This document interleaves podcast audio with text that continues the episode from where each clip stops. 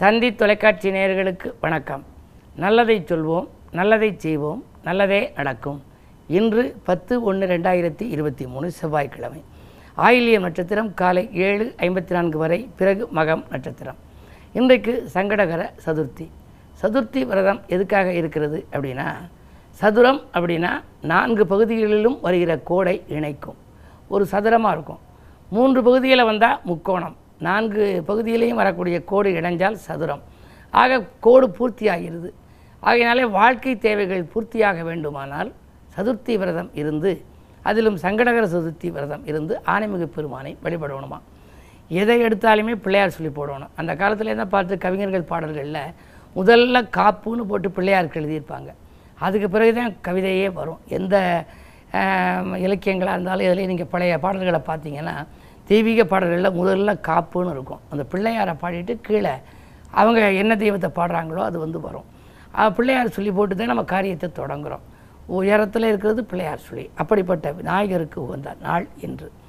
இன்றைக்கு ஆனைமுகன் வழிபாட்டுக்கு ஒரு அழகான பாடல் ஒரு இது பல ஆண்டுகளுக்கு முன்னால் நான் எழுதின பாடல். ஆனைமுகனை பார்க்காமல் இருக்க முடியுமா? அவன் அருள் இல்லாமல் வாழ்க்கையினை நடத்த முடியுமா? நம்பிக்கைகள் அத்தனையும் நடத்தி வைப்பவன். அந்த தும்பிக்கையான் நம்பியவர்க்கு துணை இருப்பவன் அப்படின்னு ஒரு பாடல் எழுதினான். அதில் என்ன குறிப்பிட்டிருக்கேன்? காரியத்தை தொடங்கும்போது கணபதி என்போம். நம்ம காரியத்தை தொடங்கணும் அப்படின்னா பிள்ளையார் சொல்லி போடுறான். அவனை காக்கும் தெய்வ வரிசையிலே முதலினில் வைப்போம். பேரும்புகளும் நமக்கழிக்கும் தெய்வம் அல்லவா? அவன் பிறப்பினிலே சிவனின் மூத்த பிள்ளை அல்லவா? சிவனுக்கு அவன் மூத்த பிள்ளை.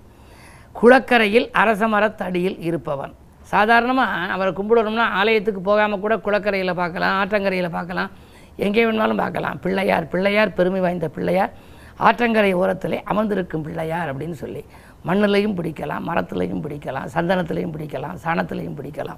எப்படி இருந்தாலும் அவர் அருள் தருபவர். ஆகையினாலே தான் எளிய வ- இருக்கக்கூடியவர். குளக்கரையில் அரசமரத் தடியில் இருப்பவர். அவர் கும்பிட்டவர் குறைகள் தீர வழிவகுப்பவர். கலக்கமதை நீக்கிவிடும் அவரின் சன்னதி.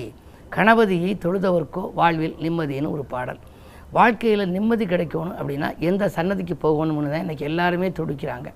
எல்லாரும் முதல்ல கேட்குறது இந்த காரியம் வெற்றி அடையணும்னா நான் எந்த கோயில் போய் கும்பிடணும் அப்படிங்கிறாங்க. இந்த புத்தாண்டிலே கூட ரெண்டாயிரத்தி இருபத்தி மூணில் யார் யார் என்னென்ன கோயிலுக்கு போனால் பலன் கிடைக்குங்கிறத தினத்தந்தி வெளியிட்ட புத்தாண்டு பலன்கள் புத்தகத்தில் நான் எழுதியிருக்கேன். சிறப்பு ஸ்தலங்களும் எழுதியிருக்கேன் இல்லத்து வழிபாடுகளையும் எழுதியிருக்கேன். என்ன விரதம் இருந்து எப்படி கும்பிட்டா பலன் அப்படின்னு.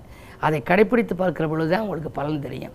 எல்லாருக்கும் சங்கடம்ங்கிறது வரும். சங்கடம் இல்லாத மனிதர் இல்லை. வீட்டுக்கு வீடு குறைபாடு இருக்கும். ரோட்டுக்கு ரோடு நூறு நொடி வீட்டுக்கு வீடு வாயில் படின்னு கூட ஒரு பாடல் உண்டு. ரோட்டில் நூறு நொடி இருக்கும். வீட்டில் வாயில் படி இருக்க மாதிரி எல்லாருக்குமே சங்கடம் இருக்குது சங்கடம் இல்லாத மனிதரும் இல்லை. சந்தேகம் தெரியாத மனிதரும் கிடையாது. ஆகையினாலே அப்படிப்பட்ட சங்கடம் நிவர்த்தியாகத்தான் சங்கட அற சதுர்த்தி சங்கடங்களை நீக்குகின்ற சதுர்த்தி. இப்படிப்பட்ட நாட்களில் நாம் வந்து ஆனைமிக பெருமானை மோதகம் அப்பம் வைத்து கும்பிடணுமா?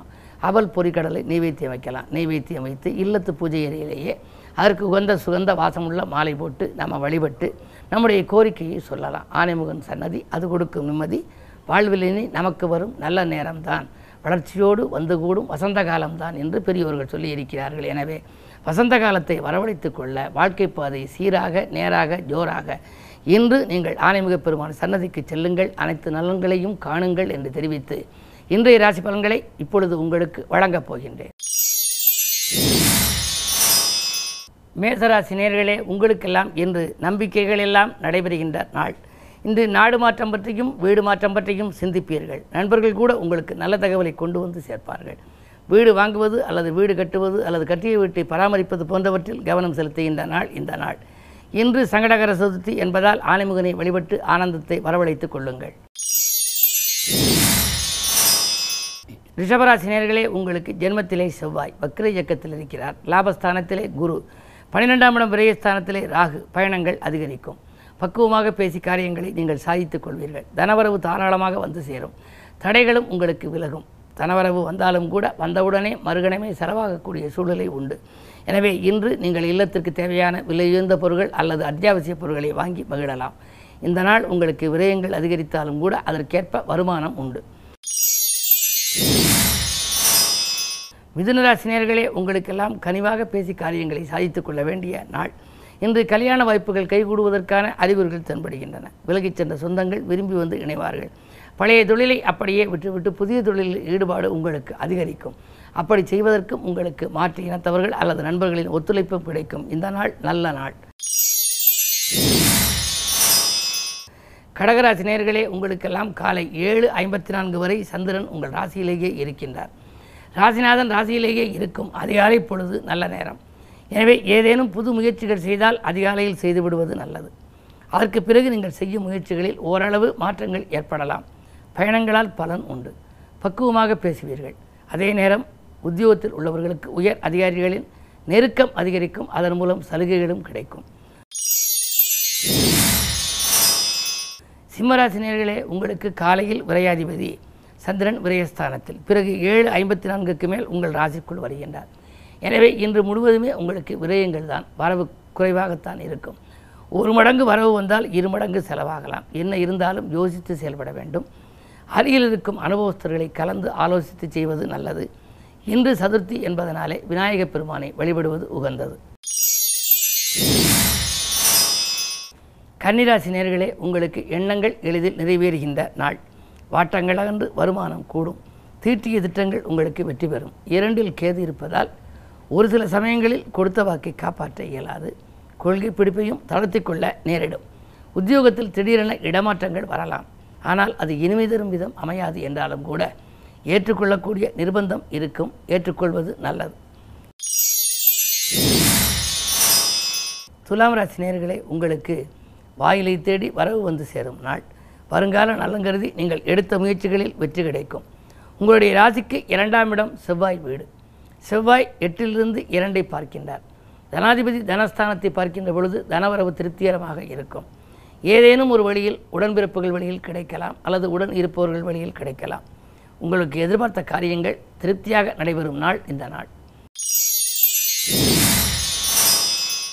விருச்சிக ராசினியர்களே உங்களுக்கு குரு பார்வை இருக்கின்றது. குரு பார்வை இருப்பதால் எண்ணங்கள் எளிதில் நிறைவேறும் தொட்ட காரியங்களில் வெற்றி கிடைக்கும். துணையாக இருக்கும் நண்பர்கள் தோள் கொடுத்து உதவுவார்கள். குடும்ப ஒற்றுமை பலப்படும். உத்தியோகத்தில் கூட மேலதிகாரிகள் இணக்கமாக நடந்து கொள்வார்கள். உங்களுடைய கருத்துக்களை ஏற்று நடப்பார். இந்த நாள் உங்களுக்கு யோகமான நாள். தனுசு ராசி நேயர்களே உங்களுக்கெல்லாம் இன்று காலை ஏழு ஐம்பத்தி நான்கு வரை சந்திராஷ்டமம். எனவே அதிகாலையில் நீங்கள் எடுத்த முடிவு பலன் கொடுக்காது. ஏழு ஐம்பத்தி நான்குக்கு மேல் நீங்கள் எடுத்த முடிவுகளில் ஓரளவேனும் வெற்றி கிடைக்கும். இருந்தாலும் மனக்குழப்பம் அதிகரிக்கும். தாய்வழி ஆதரவு அல்லது பெற்றோர்களின் ஆதரவு எதிர்பார்த்தபடி உங்களுக்கு கிடைக்காது. தொழிலில் கூட்டாளிகளால் உங்களுக்கு சில பிரச்சனைகள் உருவாகலாம். இன்று எதை நீங்கள் செய்தாலும் வழிபாட்டு மூலமே ஓரளவேனும் வளர்ச்சியை அதிகரித்து கொள்ள இயலும். நண்பர்கள் கூட பகையாகாமல் பார்த்துக்கொள்வது உங்கள் புத்திசாலித்தனம். எனவே மதியத்திற்கு மேல் ஓரளவு உங்கள் மனக்குழப்பம் அகலும். படிப்படியாக காரியங்கள் நடைபெறலாம். மகர ராசி உங்களுக்கெல்லாம் இன்று காலை ஏழு ஐம்பத்தி நான்குக்கு மேல் சந்திராஷ்டமம். எனவே ஏழு ஐம்பத்தி நான்குக்குள் ஏதேனும் புது முயற்சிகளில் ஈடுபட நினைத்தால் செய்யலாம். அதற்கு பிறகு உங்களுக்கு சந்திராஷ்டமம் வருகிறது என்பதனால் எட்டில் சந்திரன் வருகின்ற பொழுது எதையும் திட்டவட்டமாக நீங்கள் செய்ய இயலாது. உங்களுக்கு அருகில் இருப்பவர்களின் ஆதரவும் குறையும். நீங்கள் நினைத்தது ஒன்று நடந்தது ஒன்றுமாக இருக்கலாம். அலைச்சல் கூடும் ஆதாயம் குறைவாக கிடைக்கும். தொழிலில் கூட கூட்டாளிகளால் ஏமாற்றங்களை சந்திக்க நேரிடும் கவனம் தேவை. கும்பராசினியர்களே உங்களுக்கு விரயங்கள் அதிகரிக்கும் நாள். வாய்ப்புகள் வந்தாலும் அது கை நழுவி செல்லலாம்.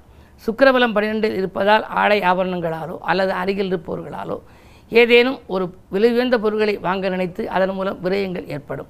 வாங்கிய பொருளும் உங்களுக்கு திருப்தி ஏற்படாது. இரண்டில் குரு இருப்பதால் பணப்புழக்கம் ஓரளவு நன்றாக இருந்தாலும் மனக்குழப்பம் அதிகரிக்கும். செவ்வாய் வக்ர இயக்கத்தில் இருக்கின்றார். எனவே உடன்பிறப்புகளின் வழியில் ஏதேனும் பெரும் பிரச்சனையோ அல்லது செலவுகளோ வரலாம். மிக மிக மிக கவனம் தேவை.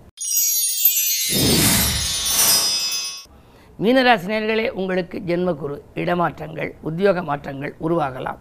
அதே நேரம் ஒரு கடனை அடைக்க மற்றொரு கடன் வாங்கும் சூழ்நிலை கூட உண்டு. அலுவலக பணிகள் தாமதமாகத்தான் நடக்கும். என்ன இருந்தாலும் இந்த நாள் உங்களுக்கு இனிய நாளாக அமைய வேண்டுமானால் நிதானத்தையும் பொறுமையையும் நீங்கள் கடைபிடிக்க வேண்டும். மேலும் விவரங்கள் அறிய தினத்தந்தி படியுங்கள்.